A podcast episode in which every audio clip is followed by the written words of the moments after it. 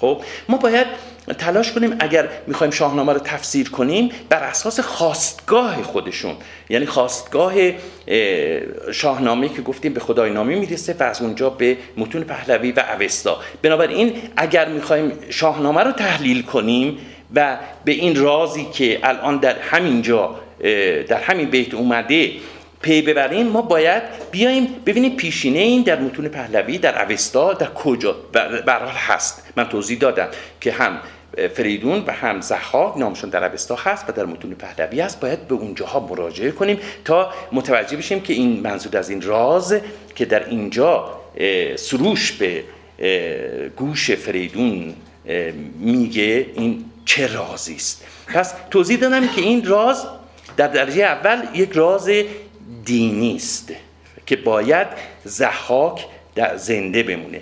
و این برمیگرده به اون به صلاح سنویت زرتشتی. ما می‌دونیم دیگه در خود به صلاح کیش یا دین زرتشتی اون سنویتی که بر حال از ویژگی های بارز دین زرتشتی. حالا خیلی تلاش کردن که امروزه بگن که نه زرتشتیان موحد موحد بودن. و به صلاح خدای یکتا رو میپرستن. نه در برحال دست کم دورانی طولانی این سنویت در دین زرتشتی بوده. یعنی جهان رو به دو بخش تقسیم می‌کردن.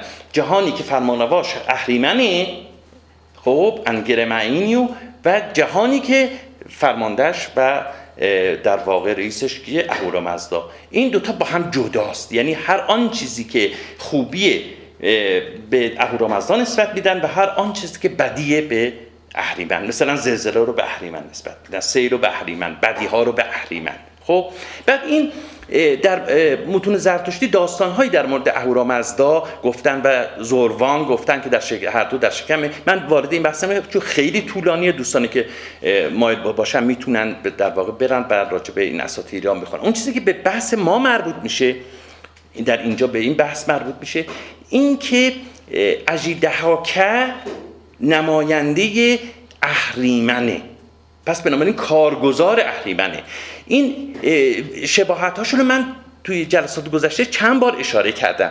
یکی از اون موارد اینه که اهریمن تمام تلاشش این بوده که آفریده های اهورامزدا رو از بین ببره. خب این کاری که زحاکم کرد. ماران دوش زحاک مغز انسان ها رو میخوردن. پس انسان ها باید کشته می‌شدن. پس یکی از اون ویژگی های در واقع اهریمن که در متون باستانی ما می‌بینیم در مقابل اهورامزدا سعی می‌کنه سعی می‌کنه آفریدگان اهورامزدا به ویژه آدمیان رو از بین ببره ما می‌بینیم در که هست. یکی از ویژگی های دیگه ای که باز در اوستا در اوستا وقتی که از اجیده هاکه نام می‌برن با سه تا ویژگی بهش نسبت میدن. یکی سه پوزه است. سه پوزه داره سه سر و شش, شش چشم.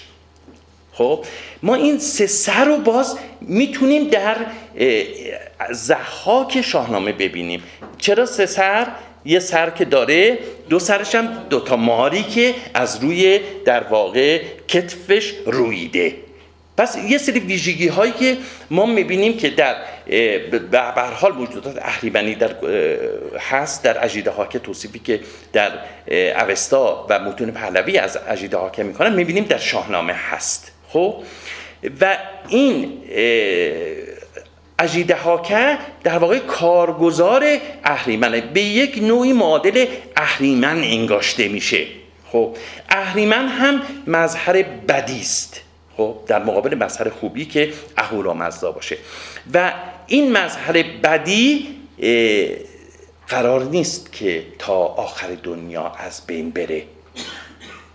و اساسا خوبی به بدی که شناخته میشه. میگه طور اشیا به ازداد ها دیگه. ما امروزی هم میگیم. شما وقتی که زشتی نباشه زیبایی اصلا قابل درک نیست. و اگر خوبی بدی نباشه خوبی قابل درک نیست. به حال جهان این گونه ساخته شده که خوبی و بدی زشتی و زیبایی در کنار هم قرار بگیره. خب در اینجا هم اهریمن و مظهر بدیه باید تا رستاخیز زنده بمونه.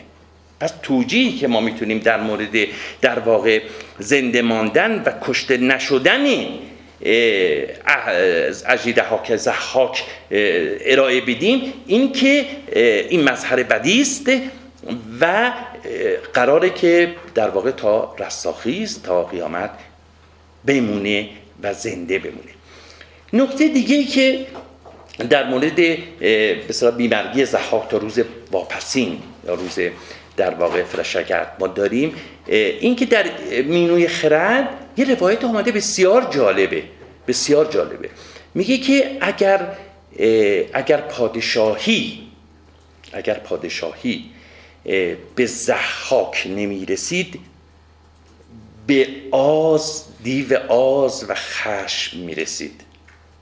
و دیو آز و خشم را نمی‌شد که از بین برد و به جنگش رفت. چرا؟ نه. حالا از من توضیح بدم. دیو خشم و دیو آز. خب؟ بعد اینجا توجیه می‌کنه. روایت مینو خرد خیلی جالبه. اینجا توجیه می‌کنه. میگه خب چرا نمی‌شد باش مبارزه کرد؟ با دیو آز با زحاک میشه مبارزه کرد؟ میگه که به خاطر اینکه دیو آز و خشم کالبد ندارن. کالبد ندارن. یعنی یک در واقع موجود انتظایی و با یه موجود انتظایی رو هوا نمیشه مبارزه کرد. اگر در کالبدی قرار بگیره بهتر میشه با این در واقع موجود اهریمنی مبارزه کرد. الان زحاک اهریمنی خب هم ویژگی های آز داره که میگه بسیار آزمنده دیگه. خب هم خشم و همین مظاهر دیو آز و خشم داره. و به خاطر اینکه در کالبدی قرار گرفته به راحتی می‌تونه باش مبارزه بکنه. همینجوری که می‌بینیم فریدون میاد چکار می‌کنه؟ این موجودیه که این موجود اهریمنی رو خب دستگیر می‌کنه در دماوندکو به بندش می‌کشه. خب نکته دیگه ای که باز در مورد پیشینه این اساطیر بسیار مهمه اینه که خوب توجه کنید خود این اجیده هاکه در پایان میگن هزاده در ماه ما سه تا منجی زرتشتی داریم اولیش اوشیدره و دومیش اوشیدر ما و سومیش هم که می‌دونین سوشیانس یا سوشیانت. خب؟ و بعد این میگن نجات بخشان زرتشتی. نجات بخشان در سر هر هزار در واقع هزاره اینا ظهور می‌کنن و جهان پر از عدل و داد می‌کنن و اون داستانهایی که خب در در واقع متون زرتشتی ما داریم. و میگن که در به صلاح تخمه زرتشت در دریاچه هامون که الان خوش شده دریاچه هامون. بله دریاچه هامونه و باکری دختر زیبای باکری در اونجا شنا می‌کنه و از این تخم زرتشت بارور میشه و این نجات بخشان زرتشتی از او زاده میشن این اسطوره‌ایه که به حال ما داریم و پیوندش هم با سیستان و شرق ایران کاملا مشخصه. دریاچه هامون که توی در سیستان هست. خب این زحاک به بند کشیده میشه و طبق روایت زرتشتی در اواخر از هزاری اوشیدر ماه. متوجه شد این اوشیدر. اوشیدر ماه سوشیانس خب؟ در اواخر در واقع دوره اوشیدر ماه بند پاره می‌کنه. بند پاره می‌کنه و اونجا و دو سوم آفریده های اهورامزدا رو میبرده و نابود می‌کنه. و بعد اونجا میگن که در واقع سرعه تعونه بیاد همین فریدون بیاد و اینو از بین ببره. و بعد اونجا میگن نه این کار کیه؟ و اونجا از قبل پیش بینی شده که چه کسی قراره در این اجیده ها در اواخر هزار اوشی در ماه از بین ببره. و اون کسی نیست جز کرساسبه یا کرساسبه یا گرشاسب در اونجا هم باز یکی از خیشکاری های سروش اینه که یکی از خیش توجه کنید ببین پیوند این اسطوره ها رو با این چیزی که ما در شاهنامه الان داره می‌خونیم توجه کنید. یکی از خیشکاری های سروش در اواخر هزاره اوشی در ما اینه که برود و کرساسپر از خواب ابدی که گفتم داستانش و فکر کنم براتون گفتم که الان اشاره می‌کنم اگر دوستانی که یادشون نباشه. از خواب بیدار کنه از خواب بیدار کنه تا اجیدهاکر رو بکشه. و سروش توجه کنید به نقش سروش. اینجا همین سروش داره میاد چیکار می‌کنه؟ به گوش فریدون رازی رو برملا می‌کنه که اینو نباید بکشی خب پس می‌دونسته که تقدیر ازلی سروش که می‌دونسته تقدیر ازلی اینه که در اواخر و اوشی در ماه در نزدیک های فرشگرد اونجاست که باید اجیده ها که کشته بشه. پس همین سروشی که اینجا می‌بینیم این راز رو به گوش فریدون می‌خونه همین سروش در اواخر ازاره اوشی در ماه پیغام را به گرشاس می‌بره کرساسبه می‌بره که از خواب بیدار بیدارش می‌کنه تا اجیدهاکه رو که از بند بند پاره کرده بکشه. حالا چرا کرساسبه چرا گرشاسب ما در اوستا من یه بار فکر کنم توضیح دادم. در اوستا بزرگترین پهلوان در واقع ایران کرساسبه است. گرشاسبه نه رستم. بسیاری از کارهای خارق رو گرشاسبه در اوستا انجام میده. و ولی در مقابل تمام این کارهایی که در مقابل دیوان و اهریمنان که نمونه هاشو در واقع در اوستا توضیح داده, توضیح داده مثلا همین یه نمونهش که جلسه گذشته توضیح دادم در مقابل دیو گندره و یا با لقب زرین پاشنه که آدمیان رو می‌برید و چندین ده رو با هم بلعیده بود و حتی آدمیان از دندانهاشون آویزان شده بود. یادتون هست؟ من جلسه گذشته توضیح دادم. همین که با این همه خدماتی که انجام داده ولی دو تا کار کرده که به حال چندان خوشایند ایزدان نبوده. دو تا کار کرده. اولین کار کار ناخوب کرده کار بد کرده. اولین کاری که کار بدی که انجام داده اینه که با یک پری به نام خنساییتی آمیزش کرده و اونجا جرم بسیار بزرگین بوده دست ایزدان که کسی با پری انسان با پری که جزء موجودات اهریمنی در اوستا آمیزش کنه. دومین کار ناخوب جناب کرساسبه این بوده که اصلا بخشیدنی نبوده و ایزد آتش تا آخرش پای حرفش ایستاد و اونو گفت این راه به بهشت نداره این که آتش را آزرد. ما می‌دونیم آتش در دیانت بسیار مقدسه دیگه. یعنی اگر کسی خاموشش کنه یا توهین کنه بهش اصلا در واقع هیچ بخششی در کار نخواهد این جناب کرساس هم یک دیو بسیار عظیم و جسه که دریایی بوده. می‌خواسته بکشه. میگن که یک روز تمام در پشت این اجده دریایی دیو با اسب به تاخت می‌رفت تا به سرش برسه که با گرز بزنه سرش رو بکشه. یعنی این دیو عظیمی که در و بعد مثل که وسط را البته یه مقدار با شوخی هم در آمخته وسط را خسته میشه می‌خواد استراحتی کنه غذایی بخوره. بعد میاد پشت همون حیوان آبگوشت بار می‌زده و بعد اون حرارت اون غذایی که داشته میپخته بعد می‌رسه به حیوان. حیوان به کج میشه و این آتش میفته تو دریا. بنابراین خاموش میشه. و این یکی از گناهان نابخشودنی جناب کریستوس است که اون هرگز به بهشت نمیره و گفتن در یه خواب طولانی تا دوره که گفتیم در این زمان دوره اوشی در ماه بیدارش کنه سروش که اجیده رو از بین ببره. یعنی اگر ما پس بنابراین این توجیه تا تفسیر این بیت ها بر اساس متون باستانی و اوستا و فارسی در واقع اوستا و دوره میانه و متون پهلوی است. نه بر اساس اون چیزی که دستاوردهای امروز که ما به حال داریم نظام اشتراکی و نظام فودالی و من واقعیتش این تفسیرها رو هیچ وقت تو کتبم نمیره و نمی‌تونم به هیچ طریقی من این تفسیرهای امروزی رو از شاهنامه بپذیرم.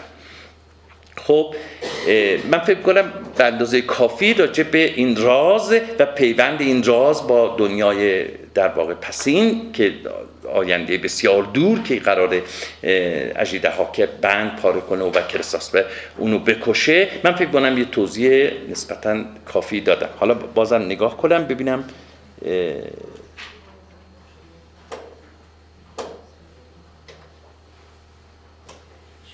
بله. یه نکته دیگه هم که در مورد خیشکاری کرساسپه هست اینی که واقعا به اون دلایلی گفتم که چرا کرساسپه باید یکی اینکه جبران مافات کنه. یعنی دو تا کار ناخوبی که کرده بود با این کار بتونه در واقع جبران مافات کنه. دیگر این که این کرساسپه آنقدر اجدها و دیو رو در اوستا دیوان عظیم الجسه رو در اوستا کشته به یک شکلی متخصص اجدها کشی و دیو کشی شده. یعنی کسی دیگه در واقع بین این پهلوانان باستانی تخصص دیو و اجدها کشی کرساسپه رو نداشته.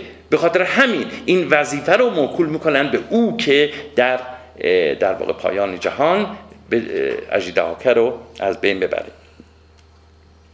بله من فکر کنم که به اندازه کافی توضیح دادم. بپردازیم به بقیه بیت ها چه چیزی رستم و برکرساس به برتری آه این داستانش خیلی مفصله اجازه بدین. من این داستانش خیلی مفصله. من یه بار اشاره کردم. توجه توجه کنیم که ما وقتی که صحبت از رستم می‌کنیم ما با یک دوری جدیدتری از حماسه ملی سر و کار داریم. خب الان که دوری که ما داریم توضیح توصیف می‌کنیم در مورد ارتباط بین سرای تاونه و کرساسپه مربوط به دوره اوستا و بعده یعنی وقتی که صحبت از رستم می‌کنیم یعنی از حدود قرن مثلا دوم یا یکم پیش از میلاد.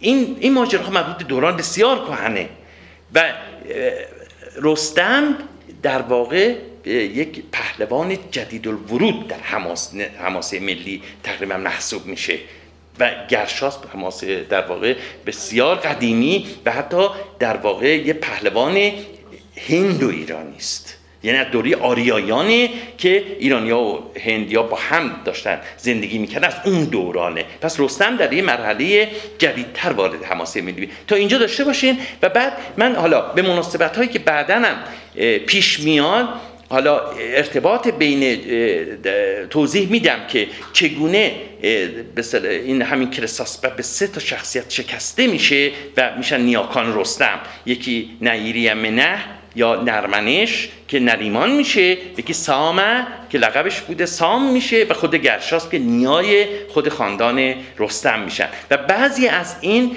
کرده های کرساسپه که در اوستا ما می‌بینیم یا متون پهلوی می‌بینیم باز هم این کرده هاش هم شکسته میشه. یعنی بخشی به سام می‌رسه بخشی به رستم حتی. اینا به جاش که رسیدم اینا رو براتون توضیح میدم کاملا که به چه شکل این کرده های پهلوانان از یکی به دیگری منتقل میشه. بیاورد زرخاک را چون نوند. نوند گفتیم پیک تیز رو حیون یا شطوری که بسیار تیز می‌رفته و نامه ها را از یک جای به جای دیگه میبرده. و اینم میگه سریع بیاورد زحاک را چون نوند به کوه دماوند کردش به بند. چو بندی بران بند بفزود نیز. خب یعنی اون بندی که اول بسته بود اکتفا نکرد. یه بند دیگری هم بروش بود. من جلسه گذاشته باز توضیح دادم که در بعضی از به روایات ما داریم که در زین الاخبار گردیزی و با قرار اخبار سالبی اینجا میگن به صدا فریدون با باریکی از پوست خود زحاک زحاک رو بست. این روایت از علی در شاهنامه نیست. یه بند اومده که با یه بند بست یه بند دیگه هم روش بست. نبود از بد بخت مانیده چیست؟ نبود از بخت بد بخت. مانیده چیست؟ خب مانیده در واقع اسم مفعول از مانیدن یعنی باقی ماندن. یعنی از بخت بد چیزی باقی نمانده بود که بر سر زحاک نیامده باشه. بر سر زحاک نیامد باشه. ببخشید. نبود از بد بخت مانیده چیز. خب چیزی نمانده بود که بلایی بر سر نمانده بود که بر سر زحاک نیامده باشه. به کوهندرون جای تنگش گزید. یه جای بسیار تنگ توی این نقاشی هم ببینین. همینجوری قاریه که نگه کرد قاری بلش ناپدید. قاری دید که بسیار عمیق بود. بیاورد مسمارهای گران به جایی که مغزش نبود. اندران. خب این بیت یه مقدار بیت در واقع مشکلیه. مشکلیه. خب یعنی چی؟ مسمار خب میخ دیگه. خب توی این هم دیدیم که میخاره می‌زنه مثل صلیب می‌زنه به در واقع دست و پاشو به دیوار میخ می‌کنه. خب؟ میگی که میخار آورد. خب؟ مثل دوم واقعا چی می‌خواد بگه؟ به جایی که مغزش نبود اندران. استاد خالقی میگه که در واقع مغزش یعنی یه جای سفتی نبود. خب یعنی گوشت بود استخوان نبود. مغز اینجا تعبیر می‌کنه به استخوان. تعبیر می‌کنه به استخوان. یعنی به حال تو استخوان که میخ فرو نمیده دیگه. خب؟ و یعنی به گوشتش زد. یه جایی که به گوشتش زد. به جایی که مغز حالا مغز در مغز بادام شنیدین دیگه؟ خب مغز پسته. ظاهرا جای بازم یه سفتی رو شاید بخواد نشون بده. من تصور نمی کنم این معنی رو. من یه برداشت دیگری دارم از این مصرع. من تصور می‌کنم که اینجا مغز رو به معنی اندیشه بگیریم که جای داریم فراوان داریم در شاهنامه. مغز به معنی اندیشه. خب اندیشه می‌دونیم در مغز هست دیگه. خب من اینجوری معنی می‌کنم. میگه که در واقع به جمله معترضی هم می‌گیرم. بیاورد مسمارهای گران به جایی که مغزش نبودن در آن. یعنی مغزش رو من ارتباط میدم با بستش در بیت بعدی و با تنگش در بیت قبلی. و شه همه اینجا به زحاک برمیگرده.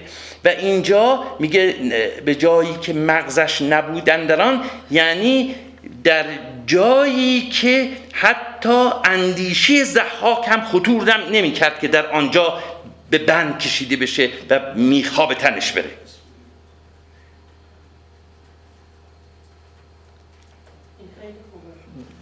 حالا من هر دو نظر آوردم. خود شما در واقع تصمیم بگیرین و در مورد این بیت به حال این این دو تا نظره هر دو تا نظر هر هر جور که خود شما در واقع فکر می‌کنید درسته بپذیرین من تصور می‌کنم اینجا مغزش به معنی اندیشه است و میگه که اصلا فکر نمی‌کرد فکر زخها خطور نمی‌کرد که یک روزی در چنین جایی با این میخها و در واقع به بند کشیده بشه و فرو برد دوباره همون. ببین فرو برد و بستش بدان کوه باز. در, در چنین مواردی این که حالا می‌خواد فرض کن دستش رو بزنه به دیوار پاشو بزنه به دیوار این که به صلاح فریدون تصور کنه حالا اینجا میخ به استخونش نره یا به دست که دیگه استخونی چیزی هم پیدا نیست. می‌تونه میخو بزنه یا پا هم همینجور. دیگه حالا فکر نمی‌کنه که اینجا استخونه اینجا گوشته. می‌خوره می‌زنه دیگه. به حال با حالا اینکه فکر کنه جایی که بزنه که استخون نباشه من تصور می‌کنم اینجا باید مغزش رو به همین معنی اندیشه بگیریم و جایی که اصلا تصورش هم نمی کرد که زحاک در واقع در اینجا به بند کشیده بشه و با میخ کوبیده بشه. فرو برد و بستش بدان کوه باز بدان تا بماند به سختی دراز. دراز ماندن طولانی دیگه. مدت طولانی که بعدها توضیح دادم که تا پایان جهان هم این به همین شکل هست هنوزم هست. در کوه دماوند خب میگم هست. حتی در گفتم قرن فکر کنم ششم هفتم بود که یه نفر کسی اومده بود توی این چیزا که منابع کهن هست اومده بود. بعد میگفتش و خودم رفتم اصلا صداشو شنیدم. اون تنوری که می‌کشید تنوره شدم حالا من رو راوی برها ببستش بران گونه آویخته. آویخته هم بود دیگه نه؟ بران آویخته بود دیگه. یعنی فقط با میخ محکم شده بود دیگه. عضو خون دل بر زمین ریخته. خب ما داستان زهاک کشتیم. زهاک کشتیم و و تموم کردیم. حالا اینجا در واقع قسمت های زیبایی که از یکی از بخش های بسیار زیبای شاهنامه است. شک نکنید همین بیت هایی که من می‌خونم بیت های بسیار زیبا از هر نظر چه به لحاظ محتوایی چه به لحاظ زبانی از شاهکارهای فردوسی تردیدم نکنید. بیا تا جهان را به بد نس پریم آفریم بریم بله. بیا تا جهان را به بد پریم. به کوشش همه دست نیکی بریم خب این در واقع نسپریم همون سپری کردنه. توجه کنید دوستان سپری کردنه. و بعد هم گفتیم که صفت به جای اسم یعنی بدی. خب بیا تا جهان را با بد کردن یا بدی سپری نکنیم. سپری نکنیم نگذرانیم. جهان را با بدی نگذرانیم. جهان را با نه نه نه اصلا. نسپریمه با بریم قافیه شده. با بریم هم قافیه شده. نه نه نه. نسپریم به معنی سپری کردن جهان را به بله. بیا تا جهان را یعنی در, در, در واقع به مخاطبش داره میگه. میگه بد نکن. بیا تا همگی در واقع به بدی جهان را به روزگار را نگذرانیم. در واقع اینجوری میشه. به بدی روزگار را نگذرانیم. این برداشت منه. حالا ممکنه که دوستان برداشت دیگه ای داشته باشه. پند اندرزه بله. نباشد همین نیک و بد پایدار همان به که نیکی بود یادگار. این از اون چیز بیتاییه که بسیاری از این گزیده هایی که از قدیم هست بیت های پندامیز و این بیت هست. واقعا یکی از در واقع شاه بیت های فردوسی هم هست. نباشد همین نیک و بد. این استدلال بسیار ساده است. میگه هیچ چیزی از ما باقی نمیمونه. نیکی یا بد؟ همه چیز پس بهتره این که نام نیکی از خودمون بگذاریم. نیکی کنیم. همان گنج دینار و کاخ بلند نخواهد بودن مر تو را سودمند. یه روز همه اینها رو می‌گذاری و می‌روی و هیچ چیزی برایت باقی نمیمانه چقدر در ادبیات این مثل این بیت زیاده؟ زیاده. بله. این اصلا این مربوط به پنامه ها و اندرزنامه های ایران باستانه دو دو و اندرزنامه های پهلوی هم پر از این مباحثی که الان میگیم. سخن ماند از تو همی یادگار سخن را چنین خارمایه مدار. فریدون فرخ فرشته نبود ز مشک و ز انبر سرشته نبود. به داد و دهش یافت آن نیکوی تو داد و دهش کن فریدون توی. خب این این بیت که دیگه بارها شنیدین من فکر نکنم نیازی باشه که من معنی کنم. میگه اون در واقع فریدون توجه کنید فریدون مثل شما بود. گوشت و خون و پوست داشت. فرشته نبود که گناه نکنه. گناه نکنه توجه کنید. این انسانی بود چون شما. و اون گونه نبود که مثل این که وجودشو از مشک انبر سرشته باشن. اون مثل شما خون داشت گوش داشت پوست داشت. مثل شما بود. می‌خواد تاکید کنه در دو تا مصرع که از در واقع هر کسی می‌تونه فریدون بشه. هر کسی می‌تونه فریدون بشه. شما هم می‌تونین فریدون بشین. فقط اینکه دادگری پیشه کنید و بخشش. دادگری پیشه کنید و بخشش. پس اینجا به داد و دهش یافت آن نیکوی. تو داد و دهش کن فریدون توی. وقتی که در واقع تو دادگری کنی و بخشش کنی فریدون تو هستی. هیچ فرقی با فریدون نداری. بله بله. فریدون زکاری که کرد ایزدی.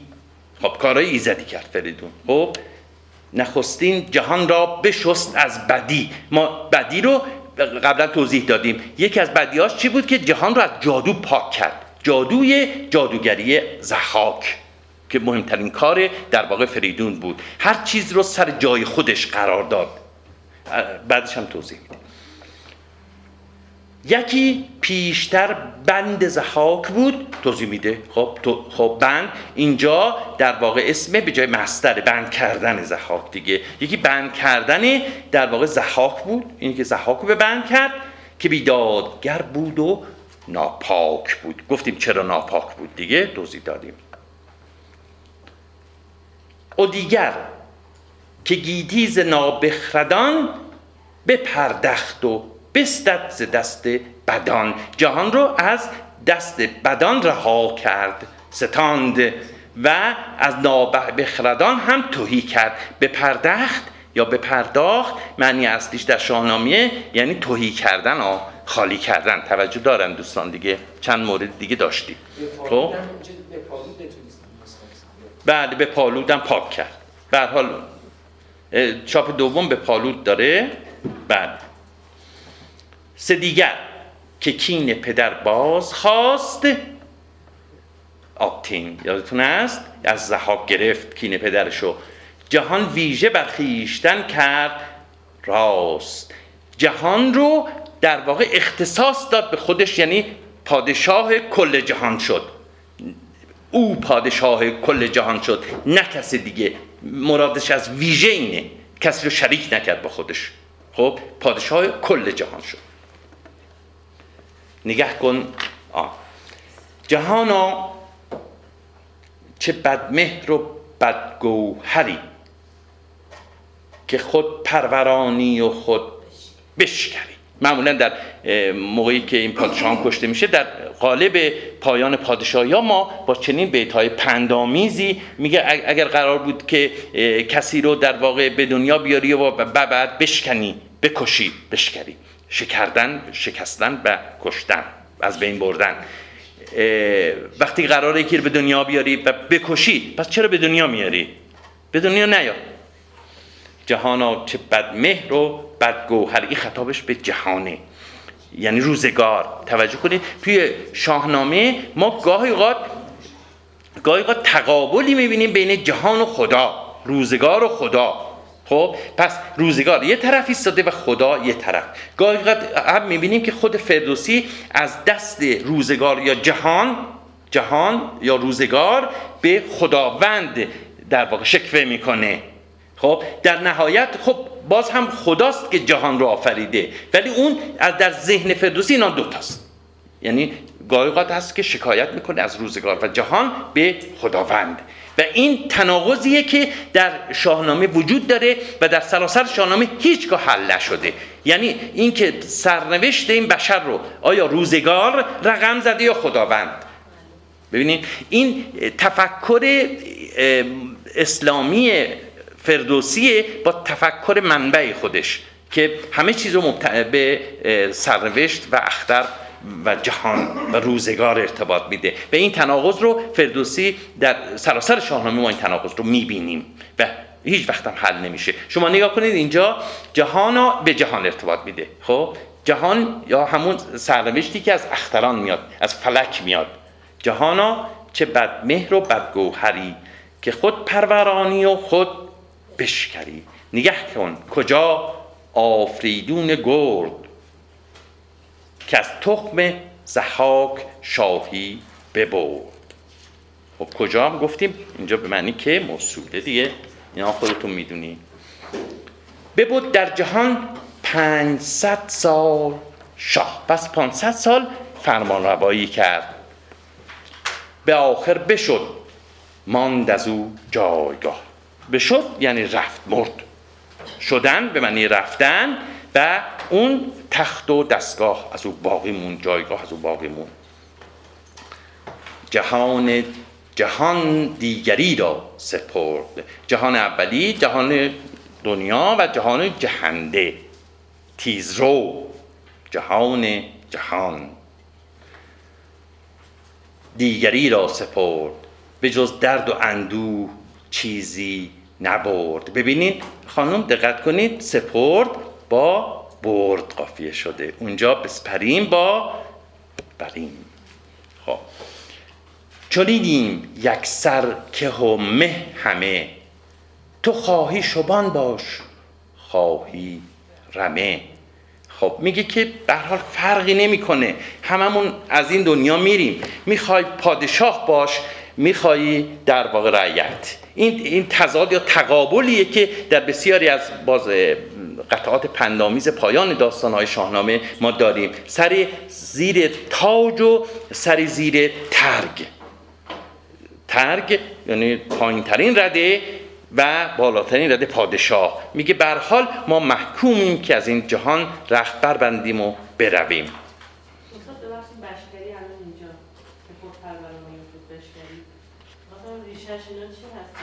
شکردن؟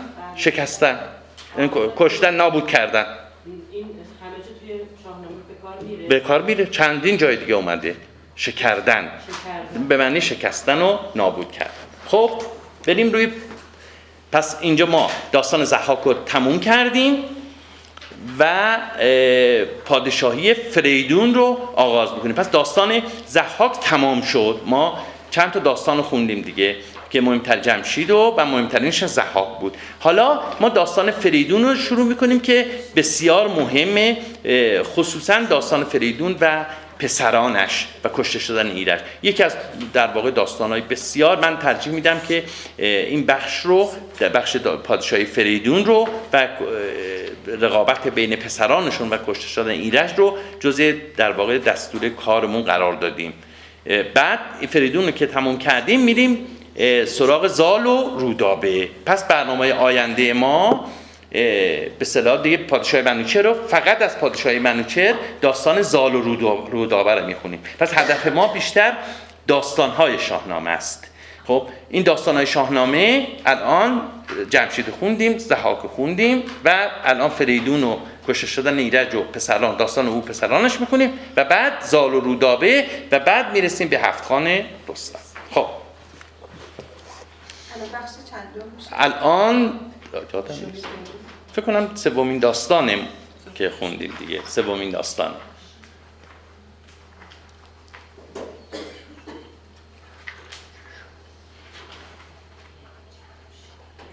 خب